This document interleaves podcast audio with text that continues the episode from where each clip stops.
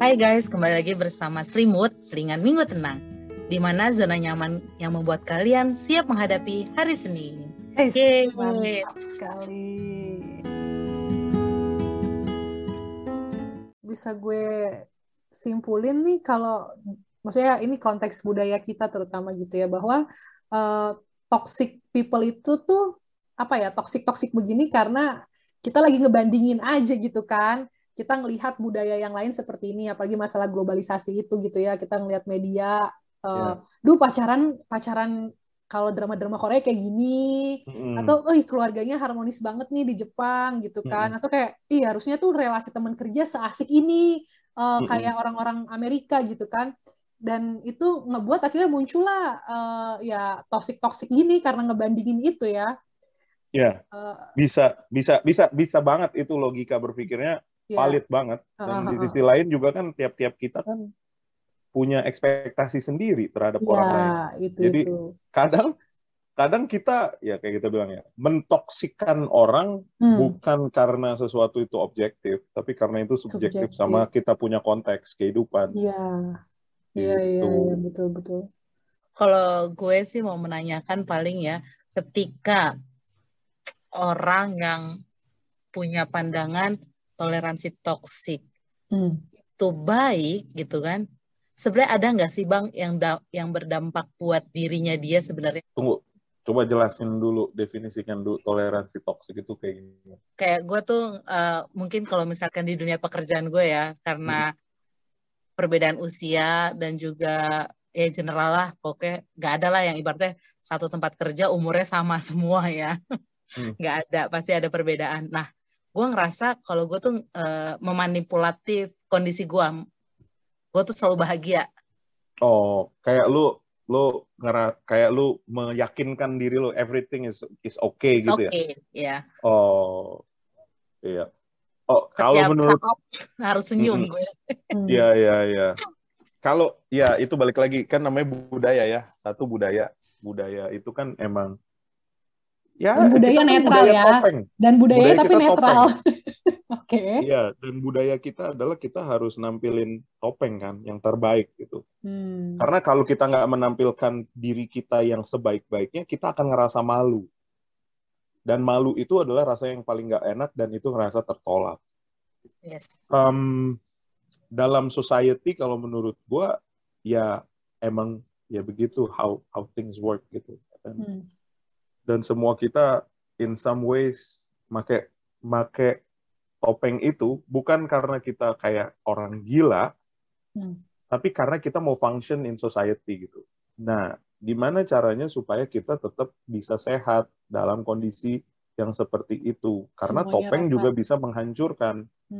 Karena kita jadi nggak tahu siapa diri kita, karena kita keep on denying, kita denial sama apa yang kita rasain. Nah, saran gue ada dua hal. Yang satu, mengembangkan yang namanya kehidupan yang reflektif gitu. Yang kehidupan reflektif itu adalah gimana lo harus jujur mempertanyakan. Journaling itu salah satu cara yang baik untuk kayak lo reflecting apa sih yang lagi jadi hari ini. What is the best or what was the worst thing that happened today gitu. How do you feel about that gitu kan. Terus jadi reflective life gitu. Dan kemudian apa sih yang jadi concern lo? Apa yang jadi frustration lo? Gue bilang CFC, concern, frustration, challenges. Apa yang jadi concern, frustration, challenges hari ini? Atau yang sepanjang minggu dan bulan ini mengambil pikiran lo banyak gitu. Nah, jadi itu reflective life. Journaling salah satu bagian yang cukup bagus di dalamnya. Kemudian yang kedua, supaya lo masih bisa, maksudnya bisa hidup dengan kondisi itu. Nah, yang kedua adalah ciptakan dan kembangkan suatu hubungan-hubungan gitu sama orang-orang yang lu bisa nyaman untuk jadi diri lu apa adanya gitu. Lepas topeng ya, bisa lepas topeng. Ya, orang-orang yang lu bisa transparan sama orang tersebut. Jadi nggak ada lagi topeng yang lu pakai di tengah orang itu. Ya, dan belajar juga untuk selain dari reflective life, karena reflective life itu ngedorong lu untuk mulai punya pertanyaan-pertanyaan yang bagus juga buat orang lain kan. Artinya dengan sebenarnya kalau semakin kita ngelakuin hal itu, dan kita mulai transparan, gaya hidup itu sebenarnya bakalan nular gitu. Karena misalnya kayak contoh nih, misalnya, iya nih gue juga lagi bergumul nih sama pakai topeng, kenapa ya gue suka suka membohongi diri gue. Nah, ketika lo ngomong kayak gitu, lo ngakuin kelemahan lo. Kadang-kadang orang yang kita ajak ngomong itu bakalan mau copot topengnya juga. Jadi dengan cara demikian, lo lagi membuat orang-orang lain justru bakalan nyaman copot topeng di depan lo. Karena apa sih itu nama istilahnya? Being genuine, real gitu. Jadi kayak tulus gitu, benar-benar tulus, bukan karena ada apa di belakang itu. Jadi itu sih kalau menurut gue untuk bisa nolong kita ngelewatin dunia yang penuh topeng dan budaya yang kayak memiliki ekspektasi yang tinggi akan kita gitu. Dari obrolan kalian tuh gue kayak bisa nangkep bahwa kan tadi kan pertama ya, pertoksikan ini terjadi ya karena budaya kita membandingkan dengan budaya-budaya lain. Tapi selain itu kita juga mungkin perlu mempertanyakan kali ya, maksudnya kita ya bukan berarti terus karena gue ketemu orang toksik berarti apa dong, gue harus cari orang gak toksik, kan itu gak mungkin gitu ya. Tapi berarti mungkin kita mulai sadar dari diri kita sendiri bahwa oh gue memang bagian dari budaya yang seperti ini gitu ya. Dan ya kayak tadi yang ceritanya Bang David, kalau begitu ya bagus juga untuk kita punya reflecting life itu tadi ya Bang. Reflective life ya. Ya reflective life itu gitu ya. Maksudnya bukan jadi kita kayak ngeluh, duh sekitar gue toksik, mungkin ya dari kita aja memulai. Ya karena kita punya ekspektasi, tapi kita nggak bisa mengkomunikasikan gitu kan. Yeah. Jadi orang lain kita anggap toksik, berarti baik juga kalau kita milih untuk belajar dari diri kita, ngomong dengan diri kita, itu kan itu reflektif gitu ya. Ngomong dengan diri kita, apa sih ekspektasi lu? Tanyain aja, kalau orang nggak bisa menanyakan apapun ke lu, ya lu tanya aja diri lu sendiri gitu ya. Dengan journaling, dengan voice note, lu ngomong sendiri, dan segala macamnya. Dan ya kita sih berharap teman-teman nemu gitu ya komunitas yang sehat, teman-teman yang ya accountable friend itu ya, orang-orang yang lu bisa transparan itu sih gitu ya. Dan emang hidup juga susah sih, artinya kadang-kadang kita asumsikan bahwa kita yang punya hidup yang keras gitu dan orang lain nggak punya hidup yang keras gara-gara dia lagi ngomongin kayak as if hidupnya tuh kayak nyaman banget gitu. Iya. But then kita juga tahu hidupnya nyaman banget kan juga dari sosial medianya, karena kita juga nggak pernah punya hubungan sama dia, jadi kadang-kadang kita judging orang berdasarkan observasi kita yang nggak valid gitu juga gitu. Jadi artinya ini lebih kompleks gitu dibandingkan dari kayak kita cuma ngelihat ketoksikan itu cuma satu arah gitu. Sementara sebenarnya toksik itu mungkin lebih kayak circumstances gitu, kayak kondisinya itu yang bikin orang how to behave. Nah, dan setiap orang pasti punya alasannya kenapa dia behave seperti itu. Makanya semakin kita belajar untuk ngelepas topeng, belajar transparan, lama-lama kita tuh bakalan lebih empati ya sama orang ketika orang ngomong kayak begitu. Karena orang yang paling luwes dan yang paling sering ngobrol kayak nggak apa-apa, nggak ini, jangan-jangan dia yang butuh ditanyain. Iya sih. Kalau lu gimana? Gimana hari ini? Dan kalau dia jawab permukaan, mulai nanya lebih dalam lagi. Ada nggak yang bikin lu ini? Dan kadang-kadang kita juga nggak mau nanyain kayak gitu. Jadi ya bingung juga. Semoga teman-teman pas denger ini ya bisa punya pandangan lain ya. Jadi kayak tercerahkan. Dan tetap stay di budaya kita, bukan berarti, duh ternyata ini semua karena budaya, ya udah deh gue cabut aja dari negara plus 62 ini, enggak gitu ya guys. Tapi mungkin menurut gue bisa kali ya teman-teman yang para pendengar Selimut ini justru tuh menyaring kali ya budaya-budaya yang baik, disaring, apa yang perlu dilakukan ya lakukan. Biar seimbang gitu ya. Ketika lo terus nggak lu saring, lu terima aja begitu kan, padahal itu melukai diri sebenarnya, mematikan apanya ya, apa sih, kemampuan lu sendirilah kalau menurut gue ya Bang. Okay. Ya lu nyakitin diri lu karena lu over ekspektasi gitu. Iya. Udah over ekspektasi tapi nggak pernah ngomong juga ekspektasinya apa. Iya. Jadi di dalam pikiran semua. Bener. Itu di dalam keluarga, di dalam pacaran kelihatan banget tuh kayak gitu tuh. Iya. Jadi memang sih kita yang hidup di dunia yang kayak gini, yang udah ada internet global, kayak kesannya global culture kan, karena banyak pengaruh ya, gitu. Ya, emang kesannya ya, kayak third world culture kita tuh. Kita tuh kayak budaya yang beda sama mama papa kita, bukan hanya karena kita itu lebih muda, tetapi karena kita punya apa namanya penerimaan informasi itu sangat beragam, lintas budaya dan segala macam. Itu ngebentuk cara berpikir kita tentang dunia, worldview kita gitu ya. Yeah. Itu ngebentuk banget gitu. Jadi, tapi harus sadar juga, meskipun kita tetap budaya orang tua kita, tapi itu alam bawah sadar kita. Kita tetap punya budaya malu. Betul. Kita nggak bisa nyingkirin budaya kita karena itu kebiasaan hidup kita bertahun-tahun. Ya, bener. Nggak mungkin misalnya kayak lu bilang, ah bodoh amat, pokoknya gue akan kayak gini.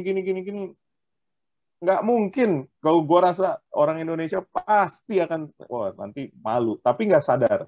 Iya. Kayak tetap akan ada dua budaya itu bermain gitu. Jadi gimana tuh cara kita toleransi toxic people, toxic positivity, atau kayak perlu nggak tuh toleransi begituan? Gimana tuh Bang? Kalau tadi kan tanya Tina kan ke sisi diri kita nih.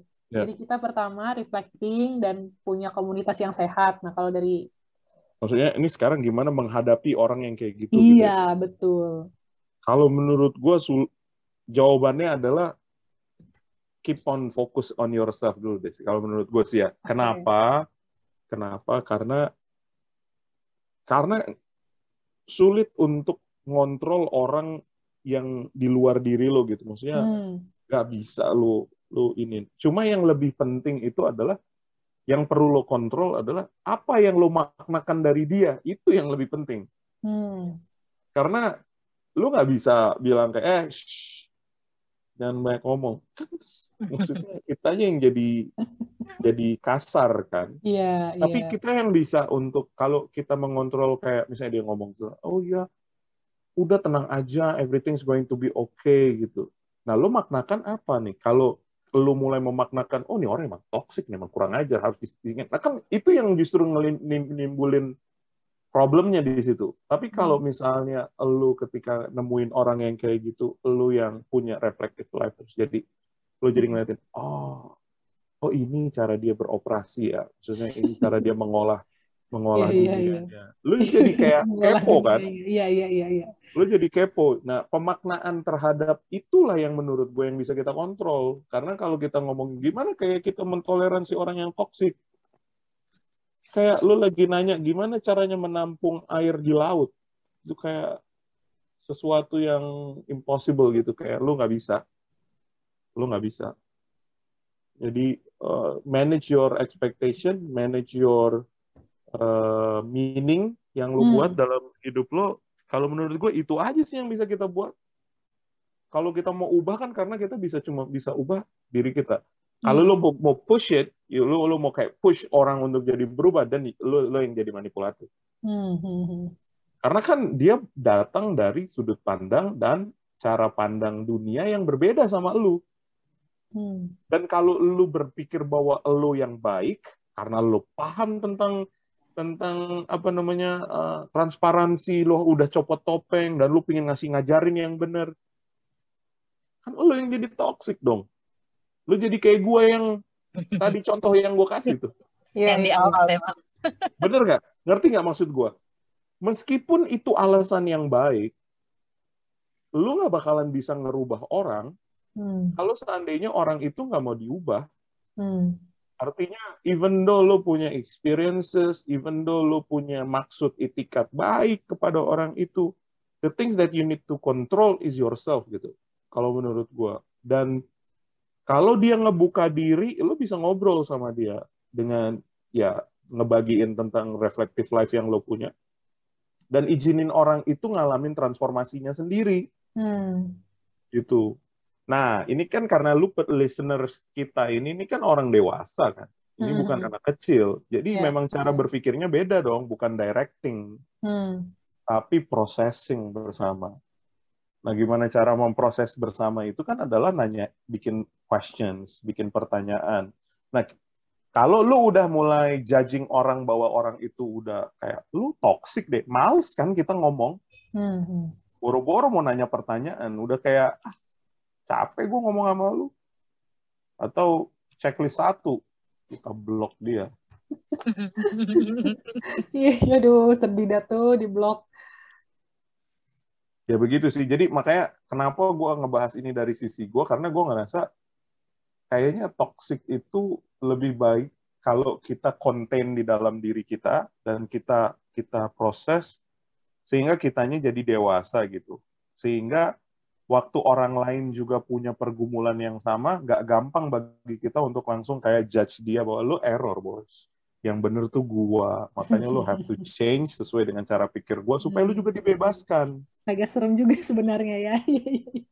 Iya kan, tapi kan semua orang kan biasanya gini kan, alasan kenapa kita mau mengubah orang dalam pendidikan, dalam agama, dalam segala macam, karena kita percaya yang kita punya lebih baik dari orang itu. Tapi orang itu kan nggak mikir gitu. Tapi worth it kok, karena emang hidup kita itu kan ya hubungan sama orang gitu, dan worth it juga untuk spend time untuk tahu apa sumber-sumber ketoksikan dalam hidup kita gitu.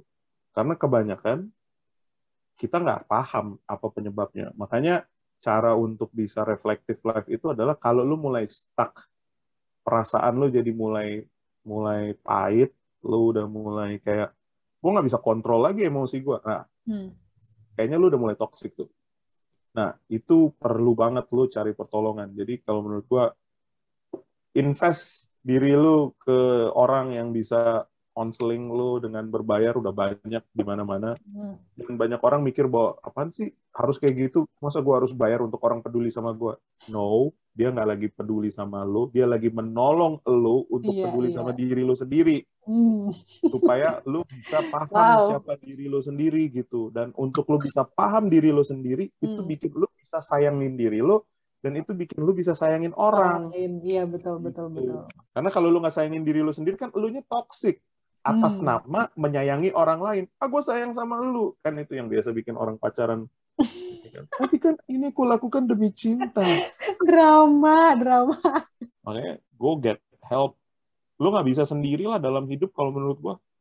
Gue aja dapat pertolongan banyak banget. Kenapa ngomong kayak gini tuh gara-gara pengalamannya jadi di hidup gue. Dan karena banyak orang yang nolongin hidup gue, sehingga gue jadi bisa punya reflective life. Ngomongin reflective life ini emang lo kata timbul sendiri dari meditasi gitu? Enggak, karena ngikutin grup terapi, gara-gara ada masalah gue stuck, gue counseling. Jadi banyak banget intentional effort untuk mencari pertolongan buat diri gue sendiri gitu. Kalau kita nggak cari pertolongan buat diri kita sendiri, susah. Makanya mungkin dari awal udah ngomong sama pacarnya, lu keberatan nggak kalau nanti kita punya masalah, kita ketemu sama orang yang kita berdua percaya dan kita cari pertolongan sama dia. Kadang-kadang ada budaya-budaya tertentu bilang, oh jangan, aib, masa kayak gini diceritain, ya udah derita lu sendiri. Nyari pertolongan nggak mau, nyelesain sendiri juga nggak bisa, ya udah baku pukul lah. Karena budaya kita kalau ada orang ketiga itu bahaya. Iya. Yeah. Bahaya, makanya carinya ini orang yang dipercaya. Iya, betul dipercaya, ya. Dan dia yang lebih memang kayak yang bisa kayak lu punya confident gitu sama orang itulah. Penengah lah ya, Bang, bukan yang mendidik beratkan sebelah pihak gitu ya. Bener, karena makanya kita nggak datang ke orang tua kan. Iya, betul. Kita datang sama orang ini. Ini significant others kita. Jadi orang yang penting others, dan yang kita anggap ini bukan hanya pasangan kita significant othersnya, tapi orang lain yang dewasa yang di luar keluarga kita. Yang kita juga bisa transparan ke dia semuanya. Betul. Gitu kan. Makanya balik lagi. dari awal emang hidup kita emang perlu ada orang lain yang bisa nolongin kita. Butuh ada kayak coach, butuh ada mentor, butuh ada counselor, semua itu butuh gitu. Nggak bisa sendiri. Ketika lu cari orang tapi dia nggak jujur sama diri sendiri kan, orang yang ngobatin kan bingung ya. Nanti dan, bener, dan kadang-kadang sebenarnya bukan ngobatin ya. Lebih kadang-kadang ketika kita cerita sama orang, kadang-kadang nih kalau dalam apa yang gue temuin dalam sesi konseling gue ya, guanya malah berkaca. Oh, waktu gua ngomong, gua langsung ngeliatin. Oh, itu yang gua rasain. Oh, itu. Jadi gua jadi kenal. Oh, itu yang gua gumulin. Kok gua nggak tahu ya? Makanya itu disebut sebagai blind side. Sisi buta kita. Titik buta di mana kita nggak bisa ngelihat sendiri. Kayak, lu bisa nggak sih lu ngeliatin punggung lu? Ada jerawat. Nggak bisa lihat. Emang harus butuh orang lain. Kadang-kadang mau ngomong apa sih? Bagaimana start with expressing how you feel. Kayak apa sih yang lo rasain. Nah, kadang-kadang orang Indonesia juga nggak tahu gimana perasaan. Karena mereka suka ngomongin perasaan, tapi perasaan lo gimana? Ya perasaan gue pusing, habis dia kayak begitu-begitu. Itu bukan perasaan, itu pemaknaan. Harus cari di Google, apa sih spektrum perasaan? Mulai cari, apa sih yang lagi gue rasain? Jadi semakin love yourself itu kayak lu makin nemuin, oh ini yang lagi lo gumulkan, oh ini yang lo lagi rasain. Baru lu bisa cari, oh kenapa ini terjadi? Ya tinggal cari aja, sejak kapan perasaan ini muncul? Apa yang men-trigger? Apa yang baru aja terjadi? Nah kayak gitu. Jadi kadang-kadang nggak tahu kan mau cerita sama orang apa. Mulai aja ceritain itu. Apa perasaan lu? Sejak kapan itu terjadi? Apa ketakutan lu? Apa yang jadi concern lo, apa yang jadi frustrasi lo. Ah udah. Gampang kan? Gampang. Cuma nyari orangnya kadang-kadang susah. Gitu takutnya dan mencari orang yang tepat itu sulit. Benar. Makanya once lo udah dapetin, it's a blessing. Itu berkat. Jadi jangan take it for granted kalau lo udah nemuin orang. Karena budaya Indonesia meskipun banyak orang, jarang orang yang bisa dipercaya. Oke, pertanyaan terakhir nih, Bang. Sebelum kita tutup ya, kan kita suka ada pertanyaan-pertanyaan selingan lah ya. Nih Bang David, kalau hari Minggu, apa nih Bang? Reflective life-nya tadi ya? Yang dilakukan kalau hari Minggu tuh apa sih Bang? Wah, kalau gue kan, kalau hari Minggu kan ke gereja ya.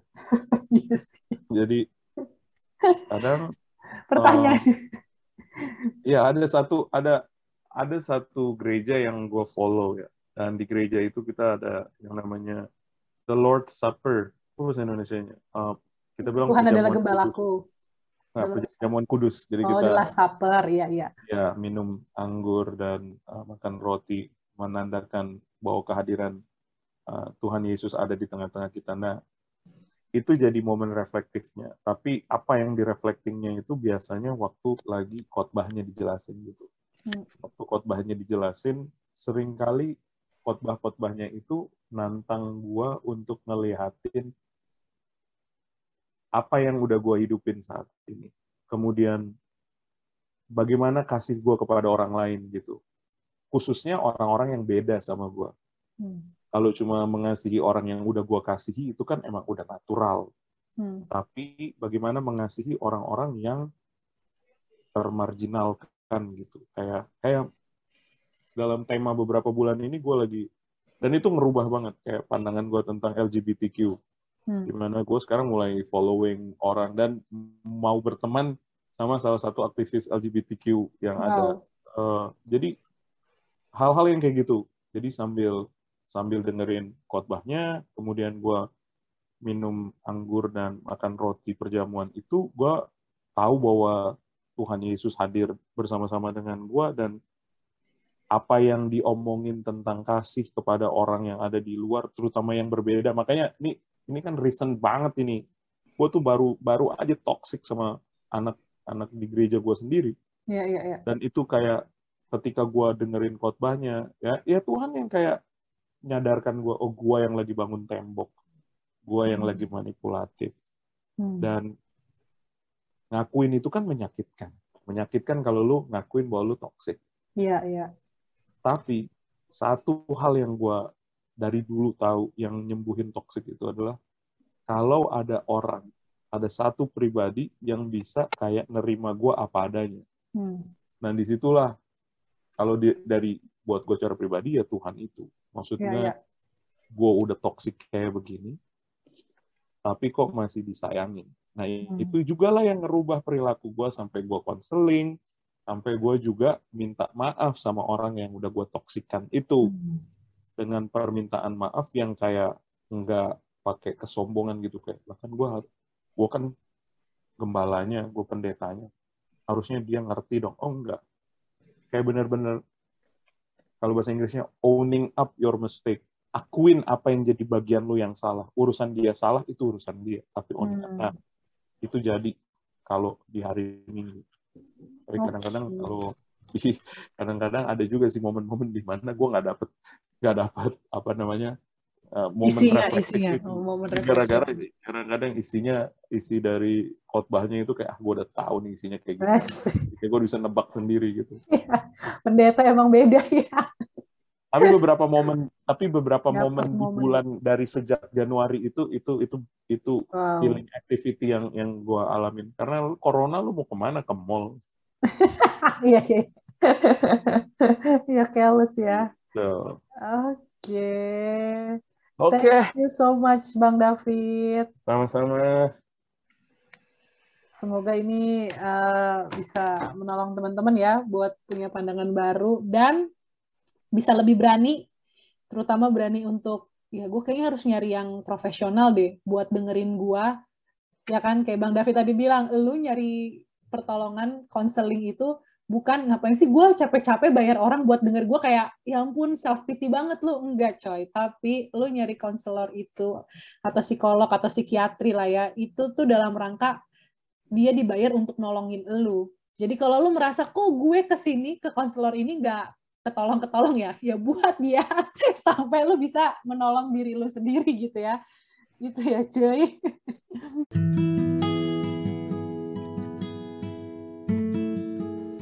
Halo guys, gimana episode kali ini sama Bang David? Seru kan? Akhirnya dapet tuh secara holistik lah ya, toxic relationship gitu kan.